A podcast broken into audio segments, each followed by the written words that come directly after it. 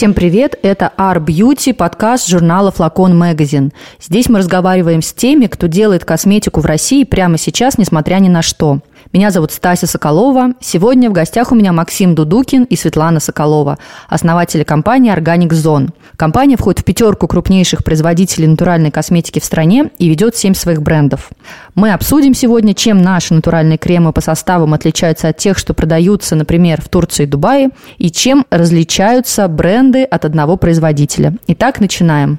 Здравствуйте, Максим. Здравствуйте, Светлана. Здравствуйте, Стася. Расскажите, пожалуйста, что с вами происходило в этот год? С чем удалось прийти к 23-му? Год начался у нас, как и, наверное, у всех, сложно. Были остановлены европейские контракты, которые мы достаточно долго шли в плане нотификации продукции, получения защитной документации, проверки в лабораториях. И вот у нас контракты с дистрибьюторами, с европейскими уже были подписаны, и было очень жаль, что все эти действия, они практически были э, сведены к нулю, в силу чего мы решили, что нам необходимо делать производство за рубежом. Это не только основная причина была, возникли огромные сложности с сырьем. У нас практически 90% сырье, которое мы используем, это европейское. Мы это делали для того, чтобы пройти ЭКСР, да, то есть мы тоже прошли большой путь по получению сертификации КАСЭРТ. Не завершили его, но все для того, чтобы получить сертификацию, нам, нами было сделано. Была проведена большая работа по замене сырья, требуемые, скажем так, э, сертификаты происхождения. В общем, вот эта глобальная работа, которая шла несколько лет, в начале 2022 года, она была перечеркнута. Поэтому мы решили, что нужно будет делать а, производство за рубежом, и мы последующие месяцы 2022 года этим и занимались. Сейчас у нас есть производство в Турции, в городе Стамбул. Год был сложный.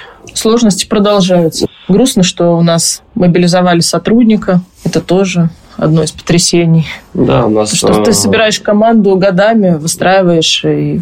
Несколько человек. наших сотрудников, да. они ушли из компании. Я думаю, что это похожая ситуация у многих производителей, наверное, у всех. Говорить за всех не буду, но это типичная такая, я думаю, картина. А расскажите, пожалуйста, вот у вас крупное производство, как охарактеризовать это, размер производства в России? В совокупности это ну, порядка шести с половиной тысяч квадратов у нас. Ну, порядка трех миллионов единиц сейчас выпускаем, но мощности у нас не загружены на сто процентов.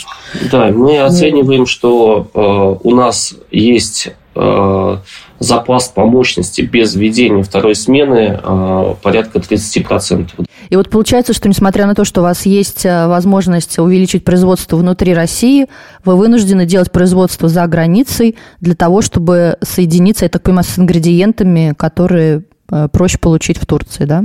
Ну, да. Турция – это такой достаточно большой и значимый логистический хаб, куда сходятся поставки и европейские, и Ближнего Востока во все стороны. И когда у нас вот проблема с сырьем возникла, мы искали, где это можно купить. Когда у нас ушли европейские компании с рынка России, мы нашли Турцию как вот ближайшую к нам локацию, позволяющую эти вопросы решить. Но кроме того, мы сможем делать поставки в европейские страны.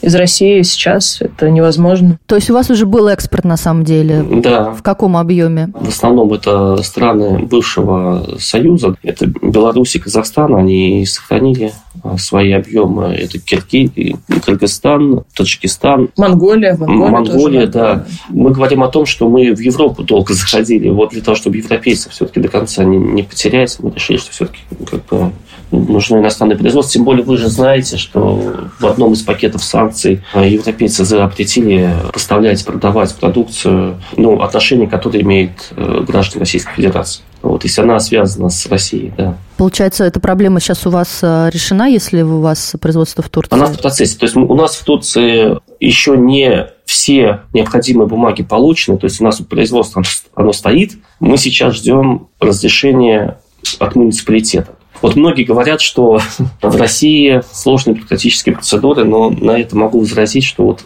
вы просто не были в Турции.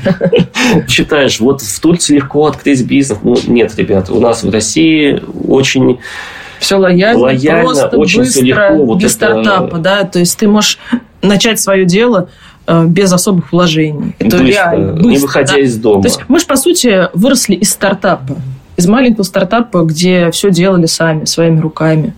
Росли, и это было возможно. А здесь для того, чтобы начать производство, даже уже на самом первом этапе нужны вложения, достаточно солидные. То есть я правильно понимаю, что на самом деле вы в одном шаге от того, чтобы начать экспорт в Европу? Европа, может быть, это и не, не, приоритетное, не приоритетное направление в текущей ситуации. Как только у нас все будет, мы снова возобновим наши контакты с теми дистрибьюторами, с которыми мы уже э, подписывали договоры. У нас есть партнеры, кто ждет нас на Ближнем Востоке. Уже тоже мы поставили первые партии, и мы понимаем, что на Ближний Восток сделать это, я имею в виду Кувейт и ОАЭ, это проще. То есть там ждут. Когда мы приехали в Дубай, интерес огромный был к нашей косметике. На стенде все время было много народу. Многие хотели попробовать, посмотреть если честно, даже не ожидали. А другой вопрос, что из-за всей этой ситуации сложности с поставками, но интерес-то есть, а сложности все решаемые. То есть это технический момент. Главное, что косметика нравится. Люди возвращались, кто-то приходил в первый день выставки и потом возвращался под конец, чтобы что-то еще купить. Как вы считаете, в чем ваше конкурентное преимущество на этом рынке? Преимущество составы. Мы смотрели э, составы многих средств, они очень примитивные. С нами рядом еще Алексей Скобанев, технолог. Алексей, здравствуйте. Вот здравствуйте. у нас вопрос. Света говорит, что там простые составы у других марок, которые представлены в Дубае. И хочется вот понять, какие простые составы, что у них там. А смотрите, их составы, они функциональные, нет такого ощущения, что они чем-то хотят понравиться. То есть вот там у них есть крем, и это уже хорошо. У нас такое ни в России, ни в Европе уже давно не пройдет. Просто масляная основа, просто эмульгатор, глицерин, консервант. То есть ага. там нету такого какого-то изюма, за который можно было бы зацепиться. То есть такое ощущение, что э, маркетолог совершенно не работал с этим э, средством, его просто выпустили и все. И вот в плане воздействия на кожу непонятно, что они будут делать. То есть это просто нанесли масло с эмульгатором, либо вазелин, парафин, и причем очень такие промышленные и, можно сказать, устарелые, что ли, эмульгаторы. То есть мы уже пользуемся более продвинутыми мягкими эмульгаторами, а там вот все цитиаретами, лауретами пользуются различной степенью этоксилирования. Вот. вот это вот очень сильно бросилось в глаза и э, как-то запомнилось, как отличительная черта. Из учебника 70-х. Из учебника 70-х, да, да, да, да, да. Вот именно так. То есть, на самом деле, натуральная косметика, которая да, продается под вывеской натуральная э, в странах типа Турции и Дубая, это, в общем, косметика из учебника 70-х, да, по таким старым лекалам. Да здесь ее так особо и нету, ну и да, они немножечко отстают по ингредиентам, потому что то, что вот нам присылают э, европейские дистрибьюторы в плане ингредиентов, то, что вот сейчас набирает ход, здесь такое ощущение об этом вообще не слышали. Здесь слышали про пантенол, гиалуроновую кислоту, и как-то вот это здесь на пике а выше какие-то более тонкие вещи. Никто не делит никакую гиалуроновую кислоту по молекулярной массе, вообще забудьте. Вот, какие-то разновидности там, ретинола не попадались. Загустители, вот так просто бронебойно, карбомер. И все. Мы принесем им знания, короче. Ну, наверное. Алексей, что в составах брендов Organic Zone круто по сравнению вот с этими простейшими формулами? Первое. У нас а, только натуральные масла растительные. По местным меркам это большое преимущество. У нас э, натуральные загустители, более мягкие консерванты, большое количество природных ингредиентов в виде экстрактов. То есть мы там у себя привыкли к этому и считаем это как задолженное, а здесь это большая особенность. Плюс разнообразие как ассортимента, так и входящих в состав средств э, ингредиентов. Потому что прочитав некоторые сыворотки здесь, создается ощущение, что вот взяли воду, загустили ее, законсервировали ее, добавили глицерин и какой-нибудь один компонент, там, например, депантенол, и вот вся сыворотка вокруг одного этого компонента. У нас такое уже давным-давно не это не практикуется. Это, ну, нам нужно больше, нам нужен синергетический эффект, нам нужен комплекс ингредиентов, чтобы он выполнял определенную задачу и так далее, и так далее. Плюс с сохранением хорошей органолептики, приятного аромата.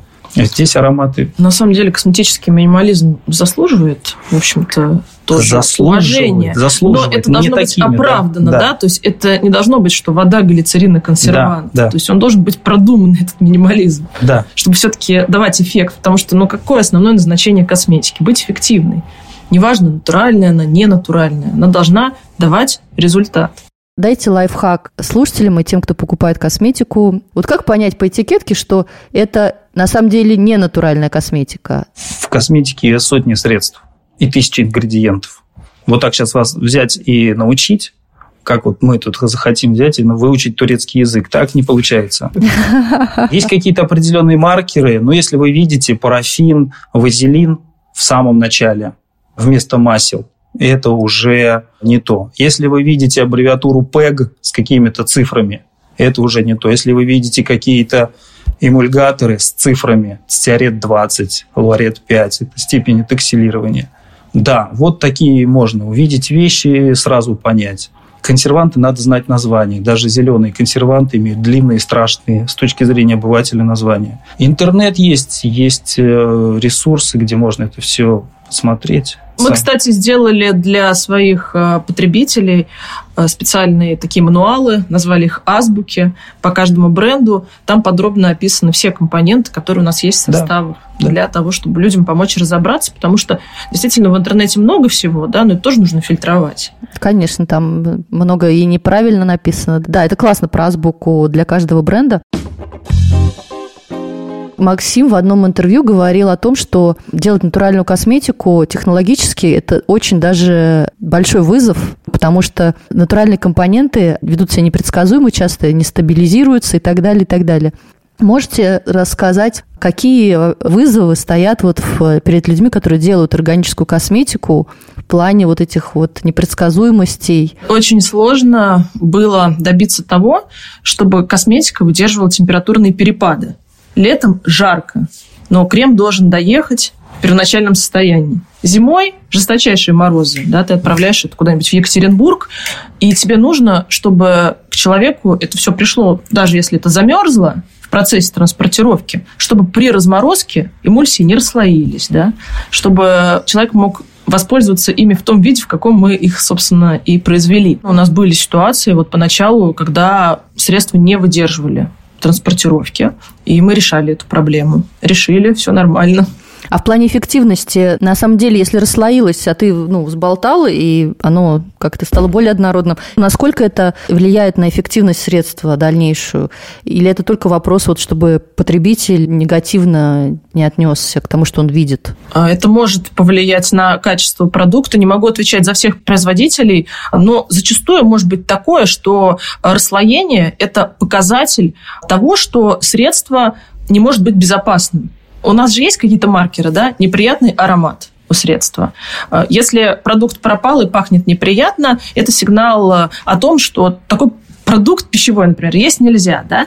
Так и расслоение продукта тоже может быть маркером того, что средство испортилось. Если, конечно, производитель не задумал э, это специально, да, есть же двухфазные средства, но это сделано намеренно. И производитель уверен в том, что это средство себя ну, ведет нормально, да, если ты его взболтаешь. Но если крем должен быть однородный, гомогенный, и тут вдруг такое вот незапланированное расслоение, нельзя быть уверенным, если это не предусмотрено заранее. Да, то есть это нарушение первоначальных свойств продукта. И по поводу того, что мы все обязательно проверяем, в нашей э, отрасли натуральной косметики это особенно важно, потому что мы работаем с натуральным ингредиентом, а это всегда сложная смесь веществ. Ну, взять любое масло – это сложная смесь триглицеридов, которая даже от партии к партии, от урожая к урожаю, она меняется от производителя к производителю.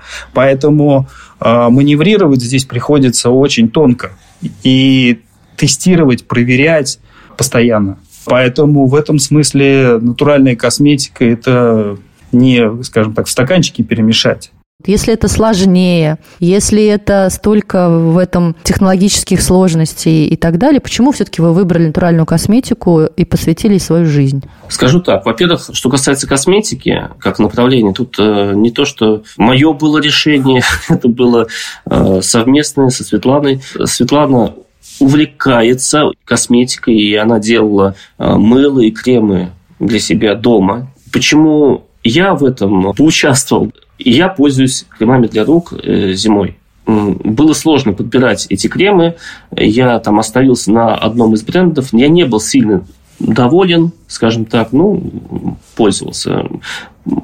Если пытался что-то купить другое, ну, бывает, хочется попробовать новое, но это всегда либо какая-то пленка, либо ну, э, неприятные ощущения относительно моих ощущений. И нам сестра э, Света однажды подарила косметику натуральную, привезла нам из Франции. Мне очень она понравилась. Мне захотелось открыть вот этот сегмент для себя, и я начал уже вот выбирать вот в этом сегменте. И я пользуюсь сейчас э, кремами только нашими, естественно. Какой у вас крем для рук любимый ваш?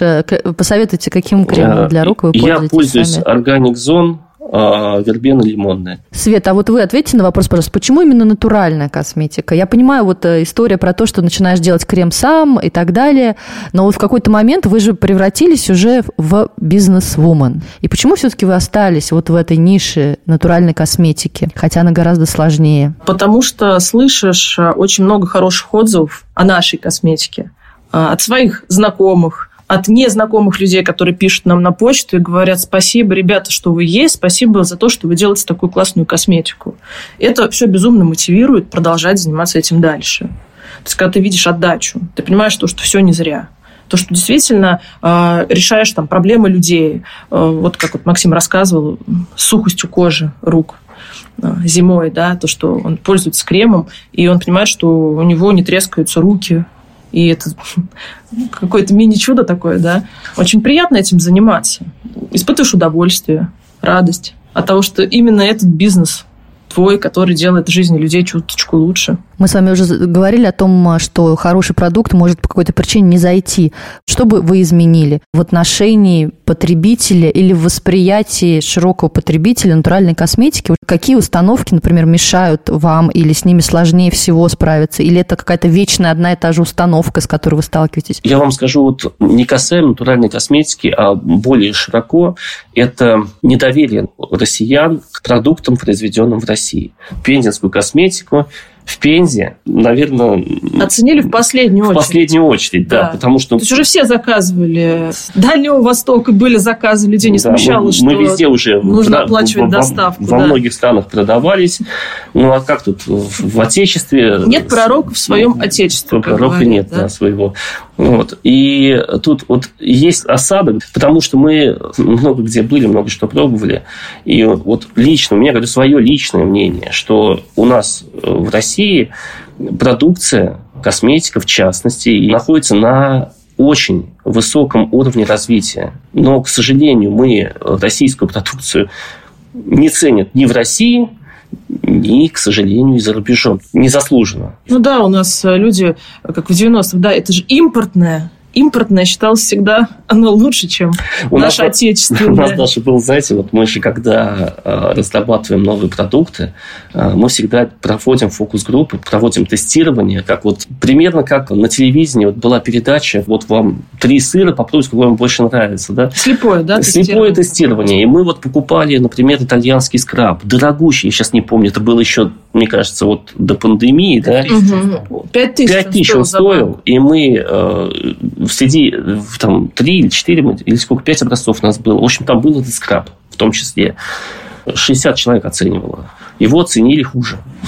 Такие примеры, они не единичные у нас. Мы же очень часто покупаем за рубежом какие-то средства, привозим в лаборатории их, разбираем, анализируем и понимаем, что зачастую человек просто за маркетинг платит, за красивую баночку, за ну, бренд. Придает э, значимости этому продукту сам, ну, я же взял его там за 100 долларов, ну, по-любому классное средство. Угу.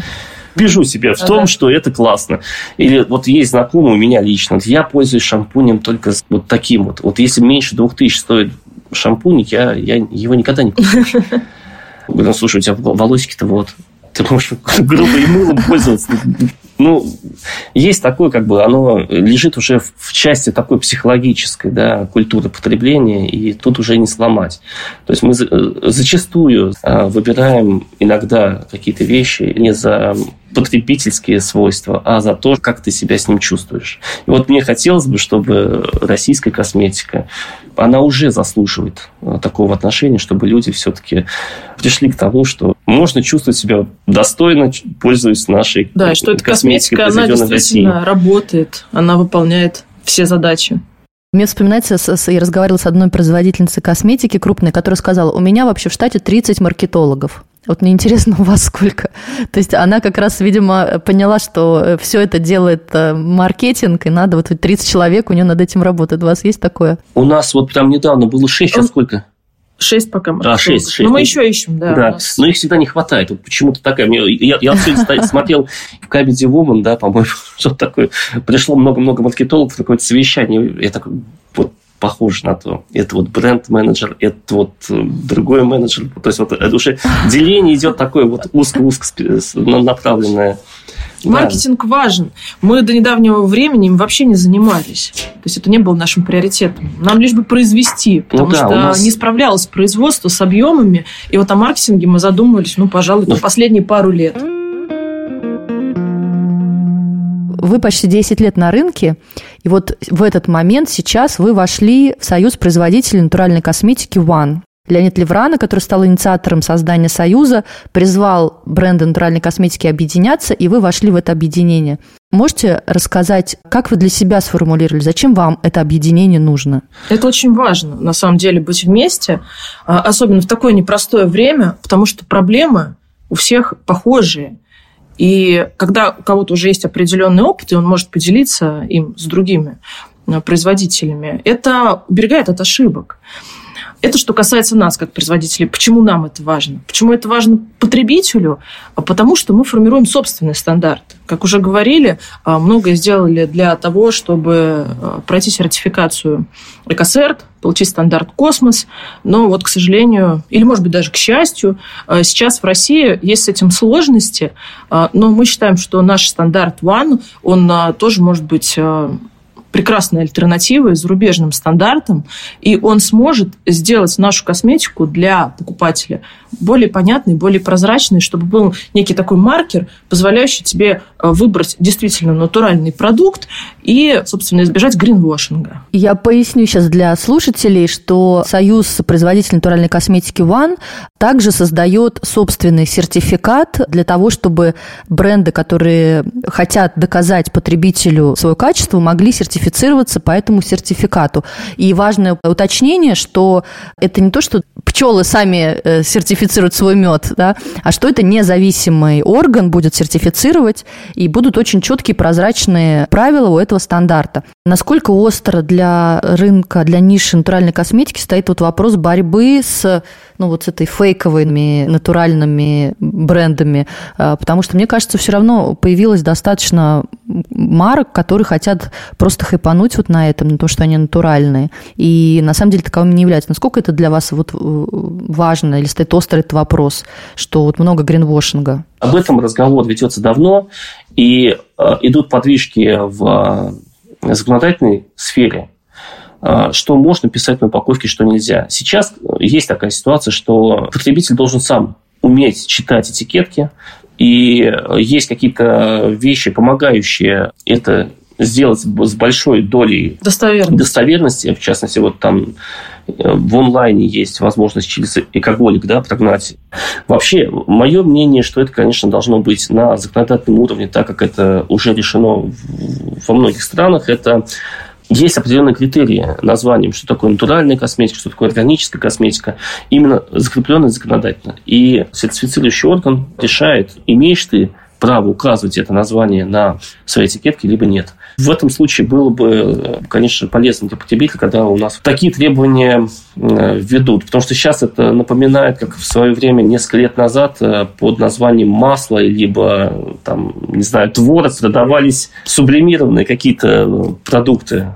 Вот, то есть это было не масло, масло рама в рекламе, оно. На самом деле стало понятно, что это не масло, а маргарин. Конечно, людям сейчас приходится много усилий прикладывать для того, чтобы разобраться, действительно продукт натуральный или нет. Проще было бы, если бы человек просто брал средства, видел там значок, подтверждающий натуральный, что за него провели эту работу, проанализировали, проверили, что он может смело покупать, смело доверять, чтобы вот были какие-то маркеры помогающие. Ну, в общем-то, наша сертификация э, OneProf, она для этого и создана, чтобы помочь потребителю, чтобы сделать этот процесс более простым выбора средств. У вас семь своих брендов. Можете э, потребителя как-то сориентировать, какой для кого? Давайте я вот объясню, откуда вообще пошло разные бренды. То есть один и тот же продукт, условно крем или шампунь, да, можно сделать технологически разным способом, получить разные продукты. Не только меняя там активы, но и саму технологию э, производства. Получаем на, на выходе продукт э, с другими потребительскими свойствами и, что самое важное, другого ценового сегмента. То есть не может Мерседес сделать, ну, простите за такую утрированность, да, делать машины по стоимости чего-то там дешевого, я не знаю, там какого-нибудь Фиата, да, и по стоимости выше Майбаха. То есть ну, нужно что-то одно. Они же выделяют себе Майбах как отдельно премиальный сегмент там. И точно так же и вниз это работает. Поэтому мы сначала был у нас Zone, пока шли разработки, у нас было желание реализовать Другие наши разработки, но они получались по себестоимости заметно выше. В результате у нас появился бренд Экокрафт. Ну и вот по этой логике, по этой тенденции у нас пошло далее. А какой у вас самый э, успешный, самый массовый бренд из... Э, Организон. А какой у вас самый ваш любимый, который вы прям вот больше всего любите, э, не знаю, сами дарите всем? Да мы все бренды свои любим. Я очень люблю Экокрафт. Мне очень нравятся ароматы. Я испытываю невероятное наслаждение, когда им пользуюсь, и очень часто беру себе именно его. Мне очень нравится коллекция Алтай, Экокрафт Алтай. Вот в данный момент я пользуюсь.